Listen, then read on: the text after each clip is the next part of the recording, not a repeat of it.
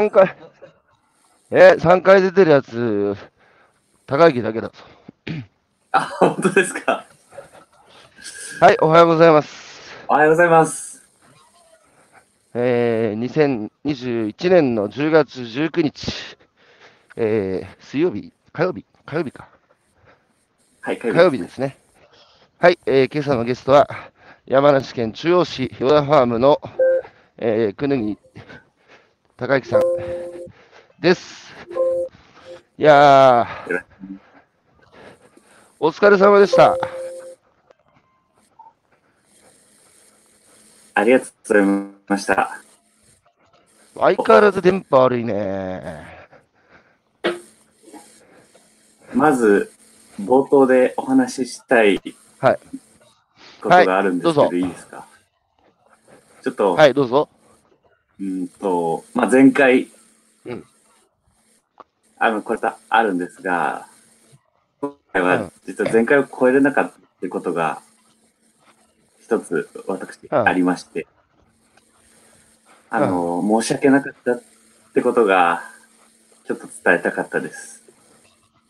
ちょっと今後その話あると思うんですけど、一旦初めにそれを高橋さんに伝えたいなってことを、いやいやいやいや、それさ、はい別。に金額が全てじゃないじゃん。応援してくれた人数は前回上回ってるでしょ？そうですね。達成率だって過去5回の中で最大じゃないですか？ああ、そうですね。その何金額至上主義になってんですか？まさかそう言われるとは思わなかった。応援してくれる人の数が前回を超えて700人ぐらいの人に応援してもらったってのはすごいことじゃないですか。しかも俺今回指一本触れてないからね。もう、もうね、今日はお前に言おうと思ってたのは、ご卒業おめでとうございますっていう。ご卒業、何のご卒業ですか？高橋宏樹卒業。いやもう俺は高木に言うことは何もない。ー、いやいやいやいやいや。もうあとは自分でやってください。いやいや、ねそう。全然です。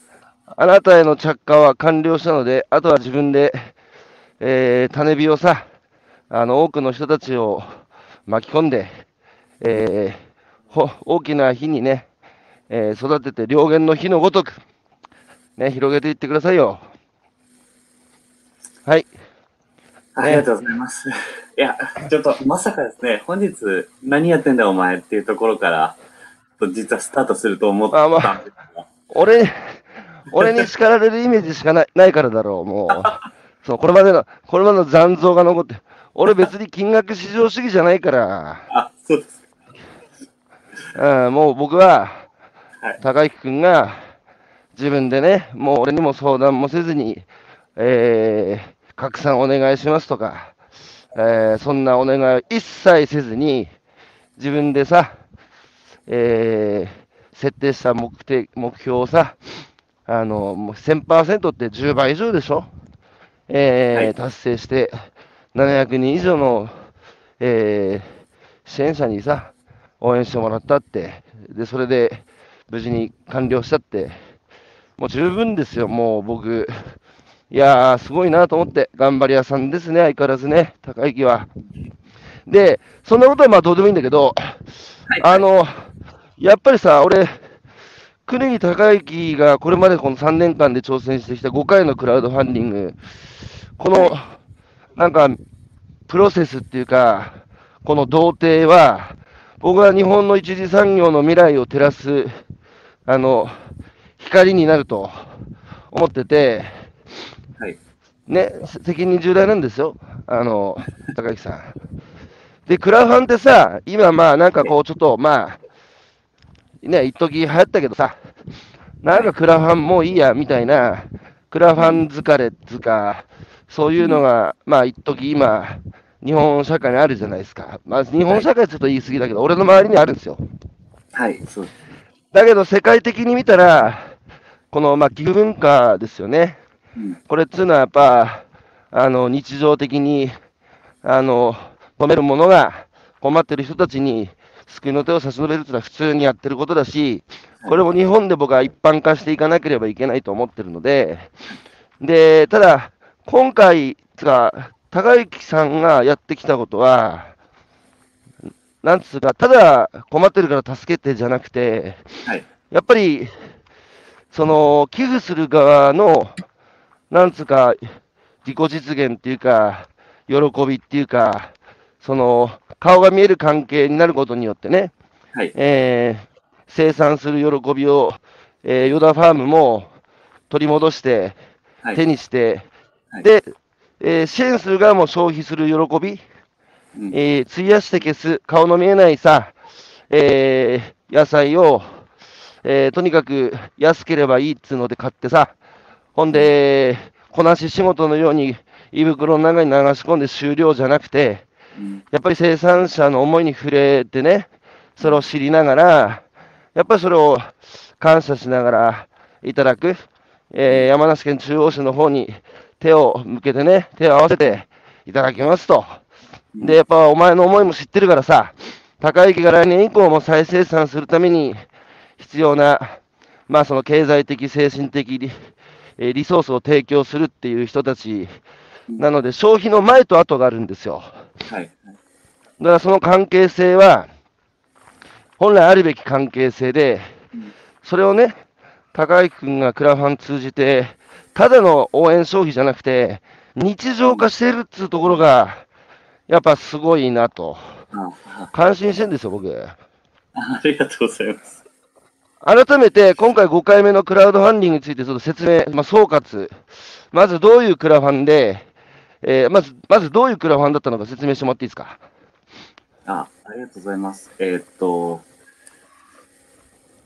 まず私たち今回、あごめんなさい、まず前段で私、妻の、結婚した妻の実家がトマト農家で、はいそのトマトに感銘をして、まあ、トマト農家になった、本当にここ5年で農家に入ったもの、新参者なんですけど、えーっと、トマト作る上でやっぱり、あの、形は悪いけど、美味しいトマトがものすごくいっぱいあって、実際それが畑にこ、畑の肥やしになってしまっていると。それを、えっと、新しく形を変えて加工品を作り、まあ、クラウドファンディングで、トマトのおまけとして販売するっていうのが、あの、過去の、あの、私のクラウドファンディングのコンセプトになるんですが、今回もそれは、あの、そのような形で、えっと、トマトケチャップというのを作って、今回はクラウドファンディングを、えっ、と、行いました。で、クラウドファンディングなので、新しいことがないと、えっ、と、皆さん受け取ってくれない、えっ、と、まあ、情報発信を、まあ、まあ、加盟をしてくれないっていうところがあるので、ワインビネガーを使ったりとか、地元の麹を使ったりとか、もうちょっと工夫をした、そのトマトケチャップっていうのを作りました。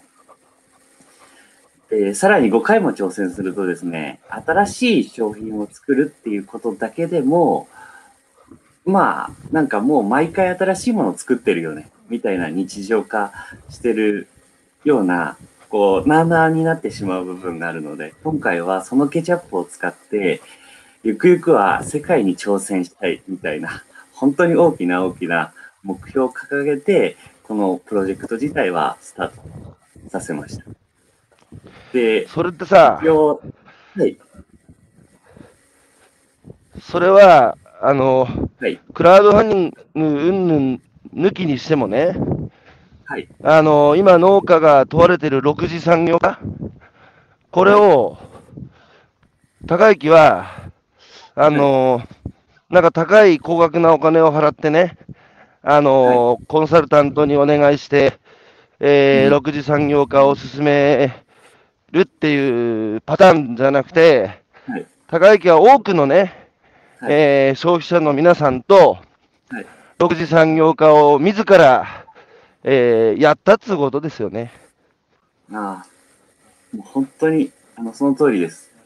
あの、過去に、しかもさ、ま高額な、しかも高額なお金をコンサルタントに払うんじゃなくて、応援してくれる人たちにね、えー寄付をいただきながら、独自産業化にチャレンジする元手の元本もさ、あの、応援してもらってやるっていう、素晴らしい6次産業化じゃないですか。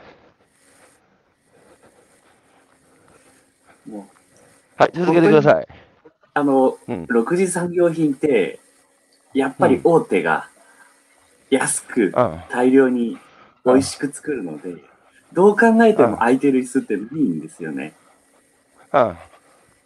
で、ここで私たちの強みって、やっぱり、うん。そもそも農家であること、これをどういうふうにご理解いただけるかっていうのが、一番の核なのかなってことを思っていて、え、えもう一回そこ、そ。もそも農家である、そもそも農家であることをご理解いただけるかっていうのはどういうことですか？えっと、もちろん超大手の会社は、すごい、うんそれこそコンサルタントが、いろいろな施策を繰り返してレシピを作ると思うんですけど、うん。私たちは、例えばなんですけど、うちのばあちゃんが昔作ってくれたみたいなものをベースに、そこから少しだけちょっとテイストを加えて、まあ、加工品を作ることによって、もちろんそれも味も美味しいし、しかもその農家から代々使伝わるトマトの加工方法みたいなものを使って加工品を作る。ここをまあ、魅力と取ってくれる人がいるんじゃないかなってことを思って、スタートさせてました。いや、だからばあちゃんの、えー、高木が、えー、まあ、向こうに入ったわけじゃないのか。あ、まあそうですね。あの、えっ、と、名字は自分の名字なので、あの、まあ、もらっている状況にはなって。6次産業化進めていく上でさ、高雪の資源っていうのは、やっぱその、お嫁さんのお父さんがずっと代々いなさってきた、そのトマト農家があるね、土地の、はい。まあ、おばあちゃんが作ってきたレシピだったり、あるいは酒蔵さんだったり、うん。地域のやっぱ資源っていうか、そこでしかできないトマトの味を、えー追求しつつ、今の現代社会を生きる消費者の皆さんにも受け入れられるものが何かっていう接点を探りながらさ、あのやってきたわけじゃないですか。で、唯一無二の、それ6次産業化によって生まれ生み出された、みんなで作った商品ですよね。はい。これはね、本当に6次産、6次産業化のね、お手本なんですよ、本当に。まあ、あんまり言うとさ、調子乗る、あんまり言うと調子乗るから言いたくないんだけど、いや、だけど、本当にこれはね、みんな見習った方がいいですよ。だってトマト農家なんてさ、日本、日本に5万といるんだから、この人たちが、やっぱね、大手、えーの中に飲み込まれずに、自分たちのトマトをさ、付加価値つけてどうやって売っていくかっていうのはさ、やっぱ、高木がやってきたその生産の、こう、プロセスの中にいろんなお父様だったり、お嫁さんだったり、おばあちゃんだったり、地域の酒蔵だったり、いろんな人たちのさ、思いを出しにしてさ、唯一無二の商品をお客さんと一緒に作り上げたわけですよね。そうですね。もうまさにその通りです。で、どうどうでした？今日の、今回のね、5回やってきて、えー今回は僕に一言もなくクラウドファンディングを勝手に始めて、勝手に成功させましたけど、そんな、今回の5回目のクラウドファンディングの概要を教えてもらっていいですか？僕も知らなかったんですよ。あ、ありがとうございます。ちょっと、まあ、先ほど説明させていただいた、まあ、えっと、トマトケチャップを作って、あの、いつかこれが世界に行ったらいいなっていうような大きな夢を、夢みたいな話を掲げて、プロジェクトを、えっと、8月に、8月の終わりですね、月8月の下旬にスタートして、まあ、昨日までが、えっと、プロジェクトのはい。最終日だったんですが、はいえっ、と、前回が、えっ、と、まあ、高橋さんの協力もあって、604名の方から、えっ、と、514万円という金額が集まってました。で、今回は、えっ、と、サポーター数、まあ、ご支援いただく方は704名に増えて、えっ、と、金額自体は471万9200円。これが最終的に着地したところになっております。でさ、あの、金額よりもやっぱ俺がすごいなと思ったのは前回と比べて、はい。今回だって目標金額低く設定してるじゃないですか。はい。はい。うん、それで、千千何パーセントだから10倍の達成率でしょ？はい。これはだだってさ、今回始めた時点で前回の金額を超えることは別に目標じゃなかったでしょ？はい。そうなんですよ。そう、そうだよね。今回の目標金額に設定した理由、そのあえて前回を上回る金額に挑戦しようっていう、えー意図はなかっただろうから、なぜ今回こういう金額に設定したんですか、えっ、と、まあ実は5回もクラウドファンディングをやる人なんてうんなかなかいないみたいなんですよ。うん。で、その中で。ってる言われた？あ、言若われた。手の人に言われた？そうです、まあ、しかも同じネタで、同じネタっていうと、あの、詳細がトマトっていうのは変わらず、はいはい。はい。でそんな中、まあ、5回もまずできてるってことに対して考えなきゃいけないなっていうことをうん思って、で、うん。今回は、まあ、ありがとうを、それこそ今までご支援いただいた方に伝えたいなっていう思いで、例えばいつもよりちょっとおまかったりとか、そんなような商品を並べたんですよね。うん。なんですが、プロジェクトが進むにつれ、前回のうん。514万円っていう金額と、うん。高橋博之さんの顔が浮かぶようになりまして、やっぱり後半は超えたいなっていうことを、常によくが出て。そうですね、ここまで来ました。それはさ、幕開けの人たちが考えてるこれまでのクラウドファンディングの常識を、ある意味でひっくり返したってことだと思うんだけど、はい。その同一人物がこの3年間っていう短い期間の中で、同一のトマトっていう商品を商材にして、5回クラウドファンディングして全部達成して、しかもどんどん、えー達成金額や応援者の数、えーをみんな目を疑うような、無理でしょ、今回さすがにっていう幕開けの皆さんのね、その思いをいい意味で裏切って達成し続けてきて、幕開けの人たちも驚いてんじゃないですか？そうですね、なんか、あの、一番初めとはだいぶ見る目が 変わってというか、なんかやっぱりその次、その次にすごく期待していただけるようになって、もう本当、あの、あの、一次産業てもっともっとこういう風な人が増えればいいね、なんてことも、本当ありがたいことに言っていただけたりとか、今しております。しかしね、最初の時の、まあ別に幕開けさんのこと個人的にどうこうじゃなくて、幕開けの人たちも良かれと思ってね、最初、高木が1回目のグラファンで100万やるって言った時に、いや、ちょっと100万はさすがに農家でもそういう実績がないからね、あの、もうちょっと低めの金額でっていう、えー高木を思って、まあ、10万だという話をしてくれたと思うんだけど、だけどさ、やっぱ、高之は農家からしたら屈辱ですよね。農家だから100万無理ってどういうことだと。で、そのさ、奮起から始まってさ、見事いい意味で幕開けの皆さんの、えー思いを裏切って、おやるじゃねえか、こいつってなって、で、まあ、ここまで来たわけだけど、俺はやっぱり、高之がね、あの、農家になって5年で、はいク。ラブ始めて3年で、なんかこう言っちゃなんだけど、別になんか特段弁が立ってね、なんかマーケティング、マーケティングも勉強してきて、なんかマーケティングを巧みに活用しまくってとかじゃないじゃん。じゃないです。なんか、言ってみれば普通の、普通の男。はい、そうですね。だけど、だけどあなたがやっぱすごいのは、重い情熱の部分が、この野郎っつ負けん気の強さ、やってやるっていう、諦めずに、最後までやりきるっていう、そこだよ。やっぱそ、そこなんだよ。もうすべては。それですよ。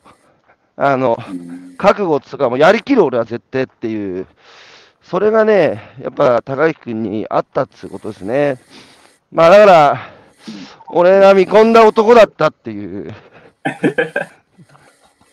いや、嬉しい。いやそれ嬉しいでさ、せっかくなんで、こう、農家さんたちだけじゃなくて、まあ、僕は本当に今回農業だけじゃなくて、今の時代にね、あの、必要なことを、高之は図らずも誤解を通じて、形にして見せたっつうか、高之自身もいろんな気づきがあったと思うんだけど、それはやっぱシェアしてほしいからね。聞きたいんだけど、この5回、クラウドファンディング3年間やってきて、見える景色変わったじゃないですか、最初の1回目のクラウドファンディングやるときからさ。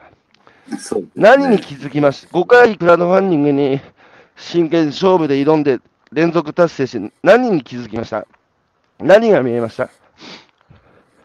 うんと、まず、うん。やっぱり、えっと、魅力ですよね。私たちの魅力って、どのくらいあるのかなってことを思っていて、うん。それをすごく、あの、いい意味で、いい方向に転がったのかなっていうのが、やっぱりリピートしてくれる方の数とか、そういったところから、えっ、と、私たちの評価みたいなことが、こう、ダイレクトにわかるので、それは、あの、まず世界観としてすごく変わったなってことが思うのが一点と、まあ、やっぱり、ちょっと待って、ちょちょっと待って、ちょっと待って、一個ずつ、一個ずつ。まず今の話でわからないのが、あの、その魅力って何ですか？私たちの魅力が伝わった。まあ、つまり、自分たちには魅力があるんだって自信をつけたということだと思うんだけど、みんなその魅力を伝えるところでつまずいてんですよ。はい。何ですか？うちのトマト美味しいって言ったって、全国のトマト農家がみんな同じこと言ってるじゃないですか。はい。何ですか？その、高之のところの魅力っていうのは？えっと、これも実際販売して食べてみてっていうのがやっぱり一番リアルで、消費者って、まあ消費者っていう言い方があれです。食べてもらえる方うん。からの評価が正解なんだなっていうことで、うん。まあどれだけ食べてもらえるか、ここがまず一つ課題としてクリアしなきゃいけないのかなっていうことで、まあクラウドファンディングもしていたんですが、あの、うんその時に返ってきた評価っていうのが、また購入してくれるっていう、まあ、活動、行動に、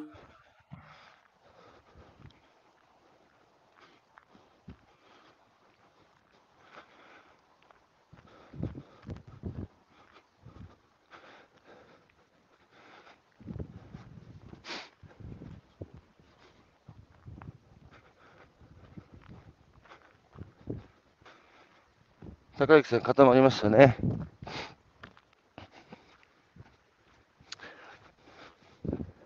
おーい。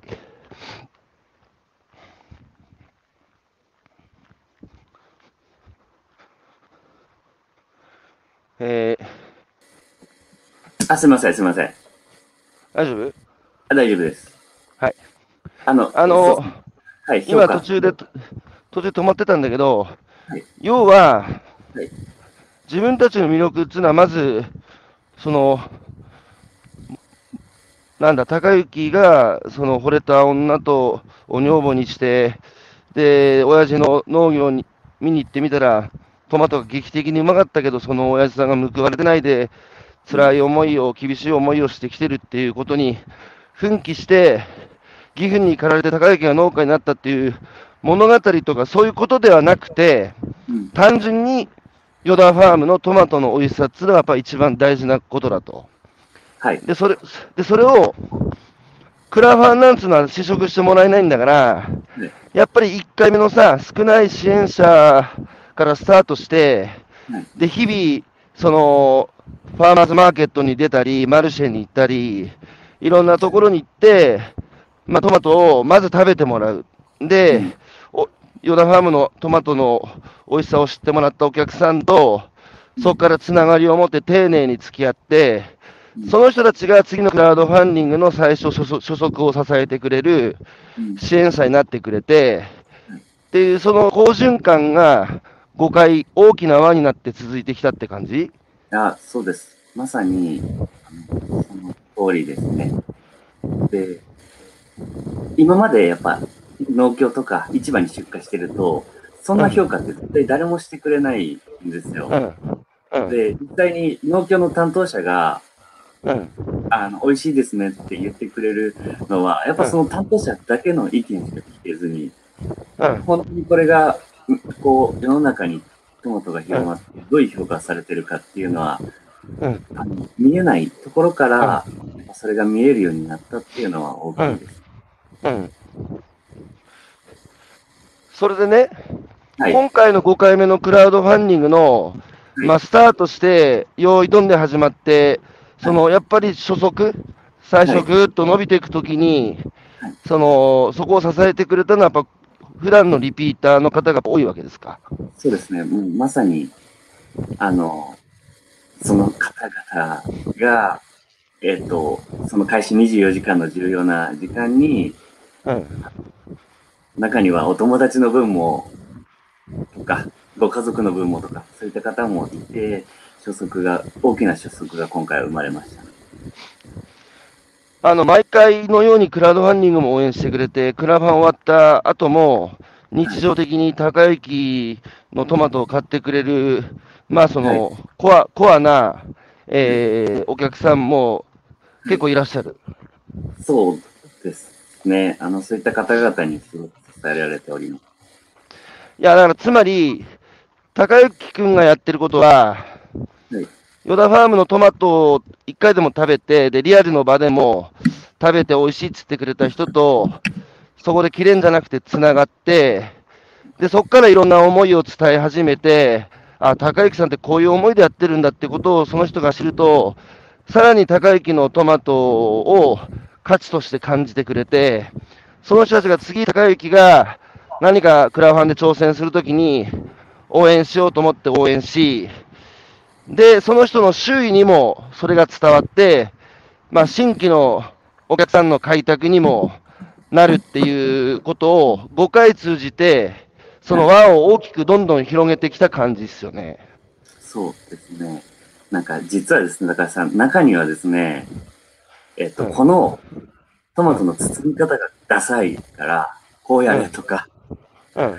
新しく作った瓶が、うんあの、かっこ悪すぎるから、こっちの瓶にしろとか、実はもう、なんか、それこそ私たちに足りたい、足りない部分を補ってくれる方まで、うん中にはいてですね、うんもう本当ありがたい部分ですね。いやー、だからあれだよね。その、コアなユーザーが、えー買い、まあ、買ってくれるっていう一番、こう、えーハードルの低い応援から、それをまあ拡散して自分の周囲の、友人たちにも伝えてくれて、それが新規の顧客の開拓にもなる。で、もっといくと、高雪のその生産、えーから、あの、加工販売に至るまでに足りない点について指摘をしてくれ、アドバイスをくれ、それを高雪が、えー自分の生産にフィードバックし、で、えーさらにいいものを作る工程が磨かれていくっていう、もうまさに6次産業じゃないですか、これ。ああ、なるほど、そうですね。うんマーケティング、マーケティング、ブランディングも結局お客さんと一緒にやってるってことじゃないですか。そうです。もう。しかもあれですよね、クラファンの、えーリターンで、100万でそのヨダファームの経営に参画するっていうか、まあ、アドバイザーに就任するはい。権利とかも、クラウドファンディングのリターンで出したら、それも買ってくれる人がいたわけでしょ？そうそうですね。その方はいまだにさかかってます？あ、はい。もちろん、今も連絡をくれます。なんか本当に、私たちの感覚じゃとてもわからない部分の感覚を持っているので、うんうん。なんか、すごくありがたいですね。OK。もう一つ、そのはいさっきの、えー今回の、これまでの5回のクラウドファンディングを通じて、高之が、まあ、気づいたこと、学んだこと、まあ、一つは自分たちの魅力がちゃんと伝わるんだっていうことで、まあ、お父さん含めてね、自信になってるってことだと思うんだけど、他に何がありますか？ああ、他にはですね、やっぱり、うん。えっと、一次産業って、まあ、初めはひろゆきさんにも、まあ、はい。愚痴を崩したんですけど、もう見た目から入ると、全然信用とかも、うん。評価とかも、うん。なんか世の中低いっていうところから、なんかスタートするんだなってことは思って、ただ、見た目、見た目って何？三いわゆる 3K と言われてるきつい、汚い、かっこ悪いとか、そういう社会の一般的なイメージですか？も含めて、あと農業っていうカテゴリーですよね。カテゴリーの中はいで、まあ法人化もしてない農家さんがほとんどで、で、うんやっぱそこには登記がなければ、まあ、あの、資本金もないみたいな、そういう、うんなんか世の中一般的に言われる信用みたいな部分は、うん。やっぱり、あの、私たち持ってなくて、なんかそこからスタートするので、うん。大丈夫かなみたいな。多分そういう目線でこう見られると思うんです。それが、やっぱり、その前段の私たちの商品の魅力みたいなものも含めながら、少しずつ、こうの本当茨の道だと思うんですけど、そういうことに評価される、されていくことによって、なんか、ある一点を超えると、やっぱ農家さんってすごく面白いんだなっていうふうに関心を持ってくれる方が増えてきたっていうのが、今。私の気づきの一つです。なるほど。その、そこのさ、境目っつうか、どの辺から、あれ、農家って結構面白いんだなっつうか、農家ってすごいんだなっていう風な目線に変わるのかな、お客さんって。そうですね。やっぱりそこは本当にこう、苦しいというか、なんか寂しい世界だと思うんですけど、何かしらの結果だってことはちょっと思うんですよね。前回、ひろゆきさんに協力していただいたクラウドファンディングうん。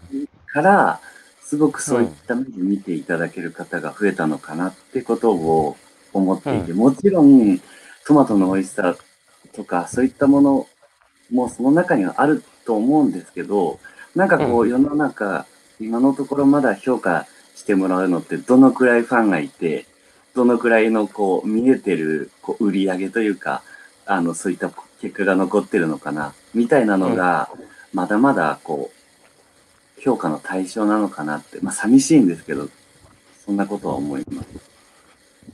うん。まあ、あれですよね、最初はやっぱり物から入ってくると、お客さんは。はい。で、そうだそうじゃないですか。だってみんな美味しいもの食べたいわけだから。はい。で、で、そこに対して飽くなき追求をし、はい。えーより美味しいものを作っていく、えーそしてそれを新しい商品に、えー加工していく、開発、か販売していく、はい。その過程の中にはい、トマトが美味しいって言って食ってくれた人たちを巻き込んではい、で、やっぱ丁寧にお付き合いする中でいろんな人の意見も聞きながら、だからあれなんだよね、多分みんなが、高之の挑戦を一緒にこう、一緒に挑戦してる感じっつうかで、5回も勝ち続けてるからさ、なんかやっぱ今の世の中こう、なんつうかそういう物語に飢えてますよね。あの、情緒的な物語じゃないですか、高之の物語もさ、1回目で伝わらない人もさ、2回、3回さ、高木がひたむきに努力して頑張って、みんなにね、クラブハウスでも1人しかいない相手にさ、自分の思いを伝えてるっていう地道な努力をさ、みんなやっぱ見てるので、ほっとけねえな、こいつっていう気になって、やっぱみんなの心を最終的に動かしてますよね。で、やっぱみんなもその小さな成功体験を共有するからさ、やっぱ、ね、勝ち戦っつうか、やっぱ、達成したっていうのに参加した人もやっぱ気持ちいいですよ。しかも、ただの博打でもないし、なんつうか、やっぱこういうさ、とっぽい、ね、思いはあるけど、農業始めたばっかりでよくわかんないんです、僕みたいな人がさ、成長していく過程に自分が参加するってことは、自分の人生の刺激にもなるし、生活の、こう、やっぱ刺激にもなるしっていう、まあそういう感じだよな。だって今回さ、700人応援してくれたんでしょ、はい。ちなみにさ、もうクラウドファンディングは卒業しますか？えー、っと、まだやんの？まだわかんないっていうのが正直なところなんですが、うん。挑戦は絶対しなきゃいけないんですよ。うん。クラウドファンディングっていう形なのか何かはわかんないんですけど、やっぱり、うん。やっぱり少しずつこう前に進んでいる姿っていうのは、うん。まあ、実際に進んでいかないと、あの、私たちって、あの、うんまあ、おーなん、なん、なんか、なんとも、ただどんどんあの下がっていってしまうばっかりなんですよね。なんで、あの、まあ、どういう形かはわからないんですが、挑戦は絶対にしていこうってことは、まあ、しなければならない私たちの仕事の一つだってことは思ってます。これさ、最終的な理想はさ、はい。5回クラウドファンディングでやってきた、そのヨダファームの、その、まあ、成長をね、えークラウドファンディングを活用して5回やってきたってことだと思うんだけど、それをさ、あの、クラウドファンディングのプラットフォームを使わずに自分たちでやれるようになるのが最終的な目標ってことになる？あ、うん、そうですね。もう本当にそれは最終的な目標で、それが日常化するっていうのが、あの、ゴール地点だと思ってます。いやいや、そうでああらなければいけないっつうか、この5回さ、やってきてることだって3年間で5回のクラウドファンディングなんて何度も言うようだけど、やっぱちょっとなかなかないことで、はい。それをできてるってことは、やっぱ応援商品の日常化っていう新しい、その生産と商品の形、うん。これをやっぱ世に示すってことになるので、これを自分たちでできるように、実装できるようになったら、やっぱ最高っすよね。あそうですね。これでもぶっちゃけさ、やっぱり、あの、幕開けさんのような、このクラウドファンディングのプラットフォームの力っていうのも、まあ結局宣伝してくれたり、広告してくれたり、はい。えーそれで知って入ってくるお客さんもいるだろうから、やっぱそこも大きかったわけでしょ？はい。まだまだやっぱり依存はしてます。正直。うん、だからそこからやっぱり脱却して、そこも卒業していくってことになれば、晴れて一人前だよ。そうですね。うん。卒業ですね。まあでもま。まあでもね、うまいこと、こういうクラウドファンディングもさ、だって手数料なんなんぼ取られてんの？幕開けさんから。20%とか。その20%高いなんだかんだっつう人もいるけどさ、じゃあお前その20%分ね、自分たちで金払って、そういう挑戦に対して新しいお客さんをね、えーに知らしめて、新規のお客さん開拓できるのかっつったら、難しいじゃないですか、こう一個人がやるのは。そうですね。まさに。まあだから、幕開けさんみたいなプラットフォーム、クラウドファンディング、あるいはポケマルのような販売プラットフォーム、はい。それまあ上手に活用すればいいんですよね、農家さんはね。そうですね。なで、自分たちやれる人は立派なもんだから、もうどうぞ、えー、直販も、新しい挑戦も自分たちで呼びかけてね、うん自分たちでやるっていう、まあ、それは最終形でやれる人はすごいと思います。スーパーマン、スーパーサイヤ人ですよ。そうですね。だけど、なかなかね、日頃忙しい中で、そこまで自分たちで実装するっていうわけにいかないっていう人たちが大半でしょうから、そうですね。すごく、あの、もともとが、あの、なんていうのかな、世の中にあった商品であれば、そういうことってもちろん可能だと思うんですよね。それこそ、なんていうのかな、タピオカドリンクとかは、多分、えっ、と、そんなことしなくても販売されると思うんですけど、やっぱりその、一次産業品ってそ、そういう意味ではすごく難易度は高いんだろううなとん、思います。うん。なるほど。はい。で、今回、その、あの、トマトケチャップ、はい。それはいつ完成する？もうもう完成してんの？これから完成させるの？えっ、と、収穫がいよいよ本格的に、えっ、と、本日もそうなんですが、うん。始まるので、はいえっ、と、それをもとに、そこから生まれてきた、まあ、形が悪いトマトたちを使って加工してっていうので、えっ、と、実は第一陣は、えっ、と、本日上がってくるんですけど、あなるほど。の、順次発送って形でさせていただいてます。トマトケチャップの加工はどこでやるんですか？は、えっ、と、それこそ、まあ、地区の加工場のああえ社長さんがですね、すごくいい人で、うちのトマトも気に入ってくれてる人で、その人と一緒にタッグを組んで作ります。じゃあまさに地域であの加工するんだね。そうです。オール山梨メイドでさせていただいてます。いや、そこが大事ですよ。原材料だけ東京本社の会社にね、売って、安く買い叩かれてっていうことから、い田舎脱却していかないと、やっぱりさ、一時、二次産業っていうのは本来、なんか、リモートワークできないっつうか、だって自然はさ、持ち運びできないじゃないですか。そうですね。で、まあもちろん三次産業の中でもエッセンシャルワーカーと言われる医療従事者とかもね、あの、リモートワークできないんだけど、まあそれ以外の三次産業は今リモートワークできるんですよ。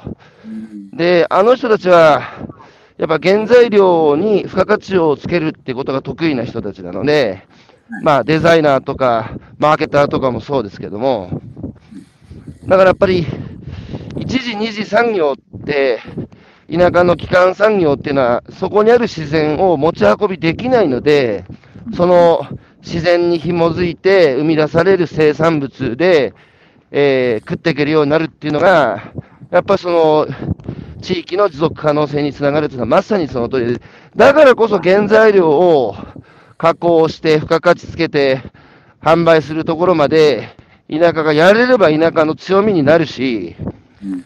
で、そこに足りない力がやっぱり、三次産業の世界にいる人たちにあるのでね、それが高之にとってはお客さんだってことだから、そのお客さんの力を巻き込んでねはい、あの、やっていく。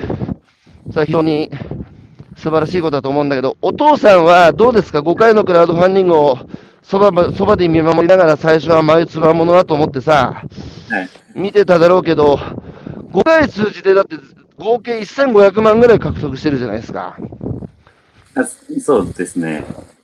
で、このクラファンも通じたりして、高雪のこの、えー新しい、そのトマトの、えー農業生産から、まあ、6次産業化のをお父さん見ててどういう話してました？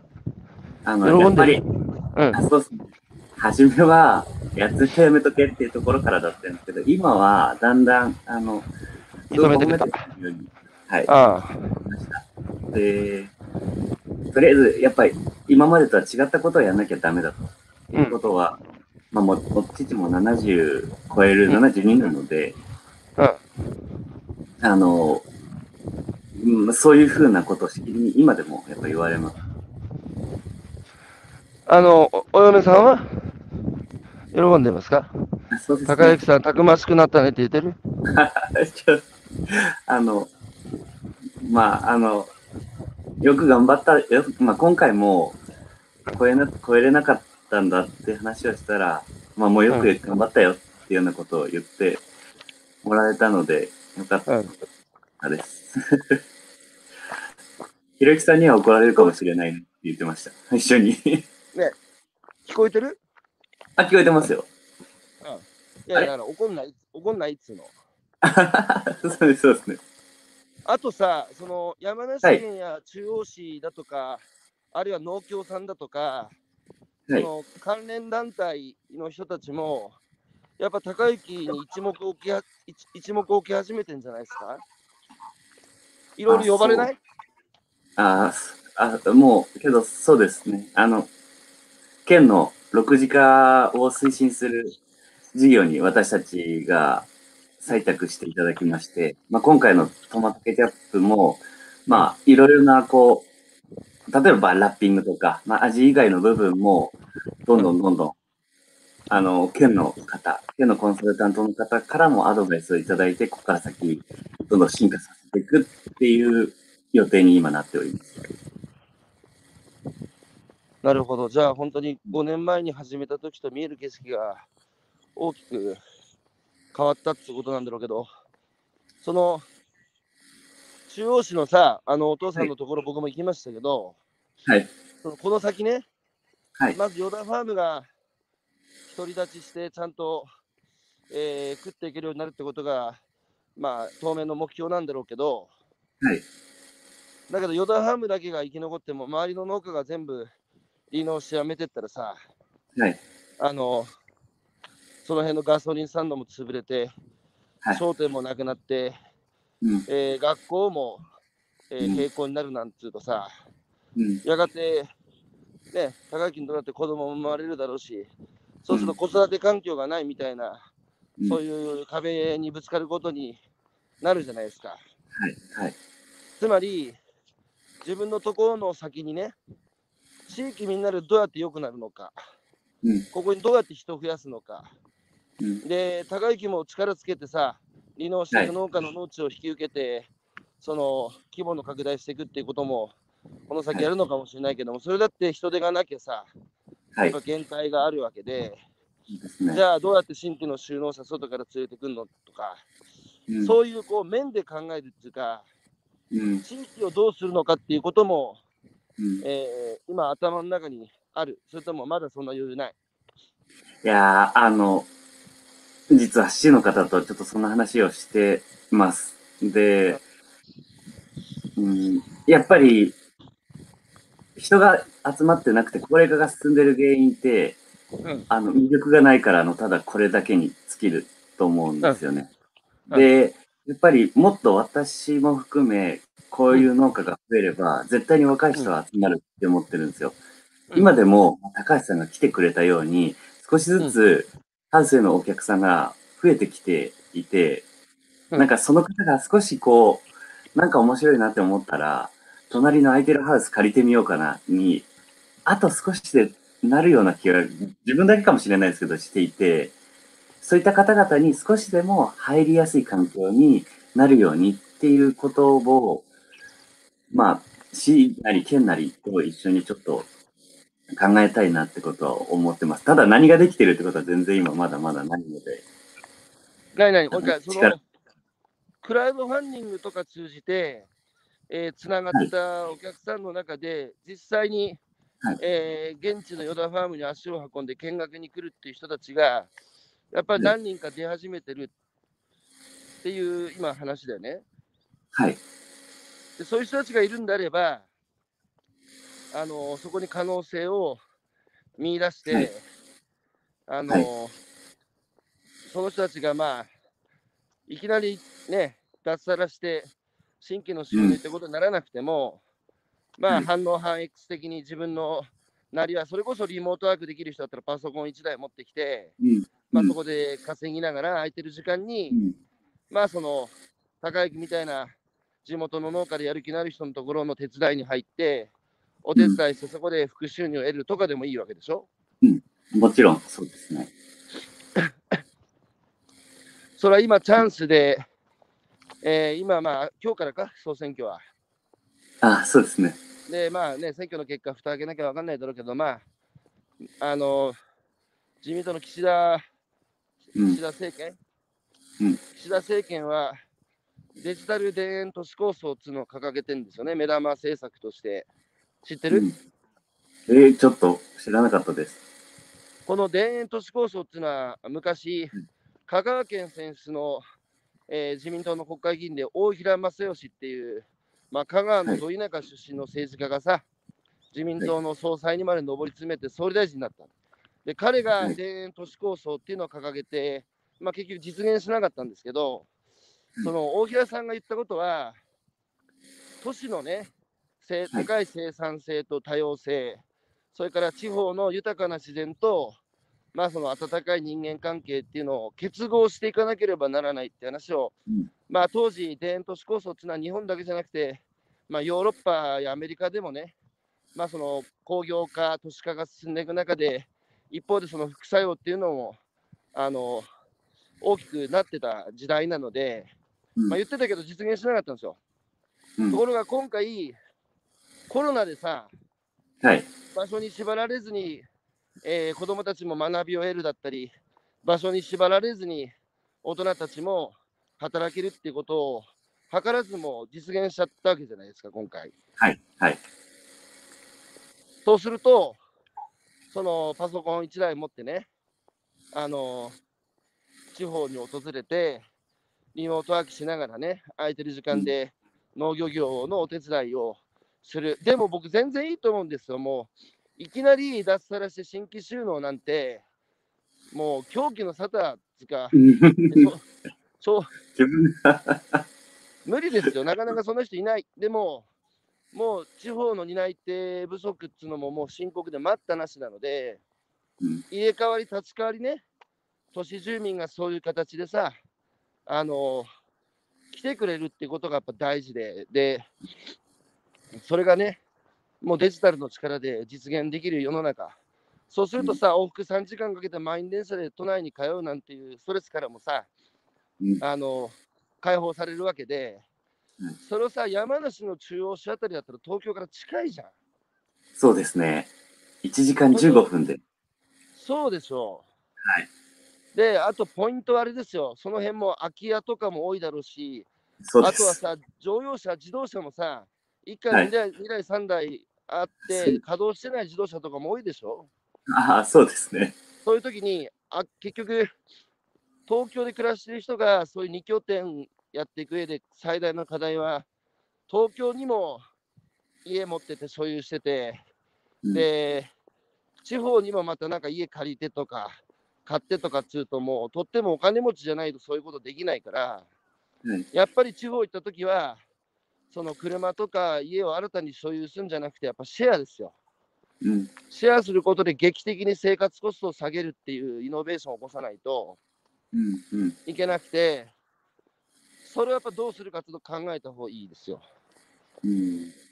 で、学校の子供たちだって、そのお父さんが、ね、山梨の中央市にワーケーション行くっつって、月の半分はお父さんも山梨の中央市行くっつったときに、子供も一緒についてって中央市の学校に行けばいいんですよ、月の半分は。うんうん。うん。そうすると中央市の子供たちと交流することになるじゃないですか。はい。で、中央市の子供にとっても東京の子供と交流することになるしね。はい。それはね、はいいいことなんですよ。異質な世界が子供の時からかき混ざるっていうのは。うん。うん。だからいいこと尽くしだから。うん。だから、高之ぐらいね、ね、5年で、あの、あ、3年、5年、収納して5年、3年で5回クラウドファンディングを、えー 達成するぐらいね、あの、思いが強くて人を巻き込める人なんだから、今度はね、あの、それぐらいね、やっぱ地域全体良くするっていうところにね、目配せしてさ、行政も巻き込んでやったらいいですよ。そうですね。もちろん自分たちのためにそれもなるってこともがすごく思うので、うんどこまでできるかわからないですけど、少しずつでもそういうこともやっていきたいなってことをうん、思います。あの、やっぱり国木孝之君がやったことは農業の民主化だと僕は思います。えーやっぱりその農業ってさ代々土地でやるものだから親から子へ受け継がれ、で、やっぱそれ以外の新規収納がなかなか厳しい、漁業なんていうのはもっと厳しいですけど。で、やっぱその、なんかそんなね、簡単に一般の人が農業をやるなんて、そんな簡単に考えてくれるなと、そ大変なことなんだぞって、うん。っていう気持ちもわかるんですよ、農業が置かれた現状の厳しさを考えると、うんしかもやっててもなかなか食っていけないしね。で、そこにうん私のみやってみる、僕ものみやってみるって、なんか軽々しく、でね、言わ、まあ、軽々しく言ってるわけじゃないだろうけど、そんな甘く見んなよって言いたくなる気持ちもわかるんですよ、農家が。うん。うん。だけども、そうこう言ってる間にね、もう今、田舎はさ、とにかく若い人がいなくても、ねえ、その旺盛な消費欲を持った、その現役世代がいなくなっていけば、うん。商店潰れる、ガソリンスタンド潰れる、学校も閉校、運動会もなくなる、地域がされる。そしたらさ、あんたそこで教育する環境がなくなったら農業続けられるのかってできないんですよね。うん。うん。そしたらやっぱりね、農村、漁村はね、開国し、農業、漁業は民主化しないと、今はね、鎖国ですよ、鎖国。ね、うん。で、一次産業がこう特別の人がやるね、雲の上でやる仕事になってしまってて、それをね、もう解放しなきゃだめ。だからうんいろんな形で農業業に参画し、農村漁村にね、いろんな形で関わる人を緩やかにでも間口広げて増やしていかないと、もう続かないですよ、農村漁村は。うん。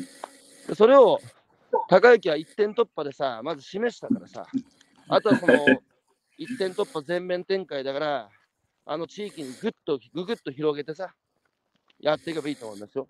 うんうん。そう。ねあの、まだですね、私たちの地区って80歳超える人が、ハウスに助走をつけてですね、うん飛び乗るんですよ。うん。けどやっぱり、せがれは東京に行ってるんですよね。ただ、あと、このが5年息子、じゃなくうん。息子じゃなくていいんですよ。あ、そうですね。自分の息子が帰ってくるだけの農業をやってたらもうね、未来ないし、だって他の職業はさ、みんなやりたい人がその職業に就くじゃないですか。そうですね。で、農業はなんか子供だから継ぐっていうのがもう、ね、それだけじゃもう持たないので、やりたい人がいるっていう時にいろんな参入障壁があるから、そんなもの全部取っ払ってしまってさ、はいやったらいいと思うんですよ。やる気のある人がやった方が一番いい力発揮するじゃないですかね。うん。そうですね。えーたうんコメントをたくさんいただいてますよ。えっ、と、菅原さん、一次産業、二次産業、三次産業、六次イコール六次産業。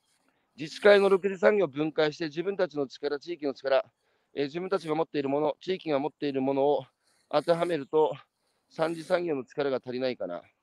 いや、だから、それは、お客さんは、都市のお客さんはみんな三次産業に従事してますから、だからお客さん巻き込んで、六次産業化する。まあ、いわばファンベースマーケティングですね。矢島さん、クラファンの目的が資金調達ではなく、多くの支援者とつながることですね。えー高之さん、その意味でもクラファン5回達成おめでとうございます。ありがとうございますえー産。業化を支援するというより、えー、久木孝之さんという人間を支援する方々が多く集まったということですね。えー一昨年の台風で流された私の店のウッドデッキ復活のため、私もクラファンを使いました。多くの支援者とつながることができました。資金調達が第一の目的ではありませんでした。おかげさまで達成でき、次の展開を考えています。クラファン素晴らしい仕組みです。うんえー西田さん、えー正直、えーなぜ5回もクラファンをやるのだろうと思っていました。農家のクラファンというと困ってるから助けてもらう、恵んでもらうという意識が自分の中にもあったんだなと気づきました。えー高之さんに向けた目は、えー私自身が、えー向けられた目、応援消費が当たり前の世界に、えー他の農家もクラファンを一つの販売方法と思えるくらい背中を押してもらえればと思います。えー、1000%達成おめでとうございます。ありがとうございます。えー、菅原さん、もともとあったもので6次産業化。これは大事ですね。自分は今年から自治会長に、えー地域おこしを外から新しい何かを持ってきたり、移住者の力を借りてではなく、もともとあった資源を生かす宮城県川崎町の桃ともつながりました。えー白石さん、クラファン、最後の最後まで SNS を駆使した発信力がすごかったですね。もう本当ありがとうございます、白石はい、さん。三浦さん、えー、三浦さん、ポケマルのね、えー昨日お話しさせてもらいました。最終的に出演者が700人を超えておめでとうございます。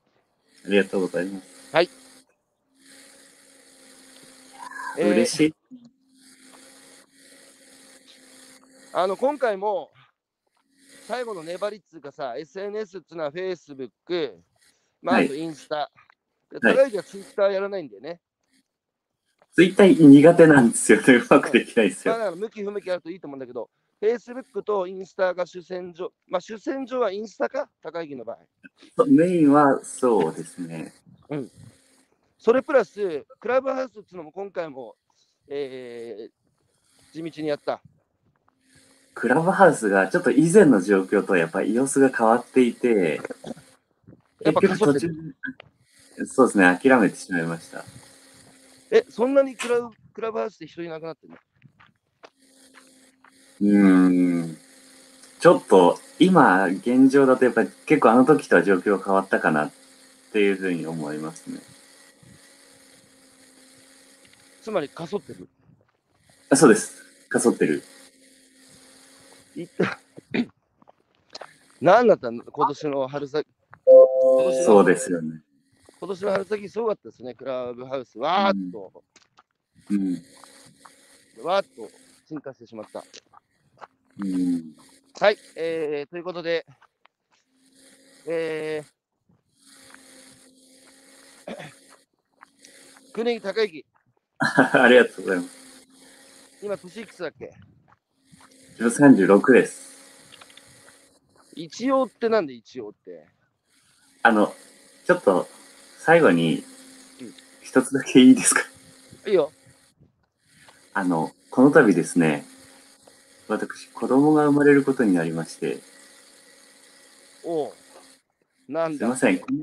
こんなところのご報告で、ひろゆきさんにはちゃんと言わなきゃと思って、顔を見れてお話できてよかったです。いつあのいつまいつまで出てくんだえっ、と、一応年末くらいが予定日に、年末。まはい。男わらあの男わらすが女の子が分かってんの？両方です。双子？えそうそうなんですよ。なんだっておめえよ。やるな。そうか。いきなり男わらすと女の子と二人生まれてくんのか？はい、そうです。そうか、そうか。じゃあ、ますます頑張んねえとな、高木。そうそうですね。頑う張ります。かったな、おめでたで。じゃあ、あれか、嫁さんもずいぶんお腹も大きくなって、あ、そうなんですよ。うん、はい。そうですか、そうですか。大変な、大変というか具合、具合も、あの、結構不安定なところなんで、うん。わかりまあました。一生懸命頑張んなきゃなって思って。それは何より、何より無事にね、元気なお子さんがあの生まれてくるように、あの、願ってますので。ありがとうございます。はい、ということで、あれですよ。まだ何にもしてないからね。中井さん。まだまだこれからですよ。そうですね。あ、もう、頑張ります。はい、とにかく農村を開国して、えー一次産業、農業を民主化し、もちろん今あるね、その土地でずっと生きてきた人たちの力を、やっぱが、やっぱりそこにさ、外の力混ぜ混ぜしてさ、結合して、えー地域を中から起こす。外から起こしても起きないから。うん中から起こ。す。だけど中から起きる気になった人たちがやっぱ自分たちで起きる力ないから今ね。そこに外の力を混ぜ混ぜしてあげるっていう、はい。ぜひ頑張ってくださいということで、えー、卒業おめでとうございます。いやいやいやこれからもよろしくお願いします。いやいやもう師弟関係はもう終わったから卒業したから。あとはもう同志同志仲間。ありがとうございます。あの、はい。見ていただいてる白石さんも本日多分、あの、怒られるんだなって思って見てたと思うんですけど、あの、まさか、あの、よかったで。そこですそこがそこに対して俺は怒りたいよ。何を言ってるんですかあんた。金額なんてどうでもいいですよ。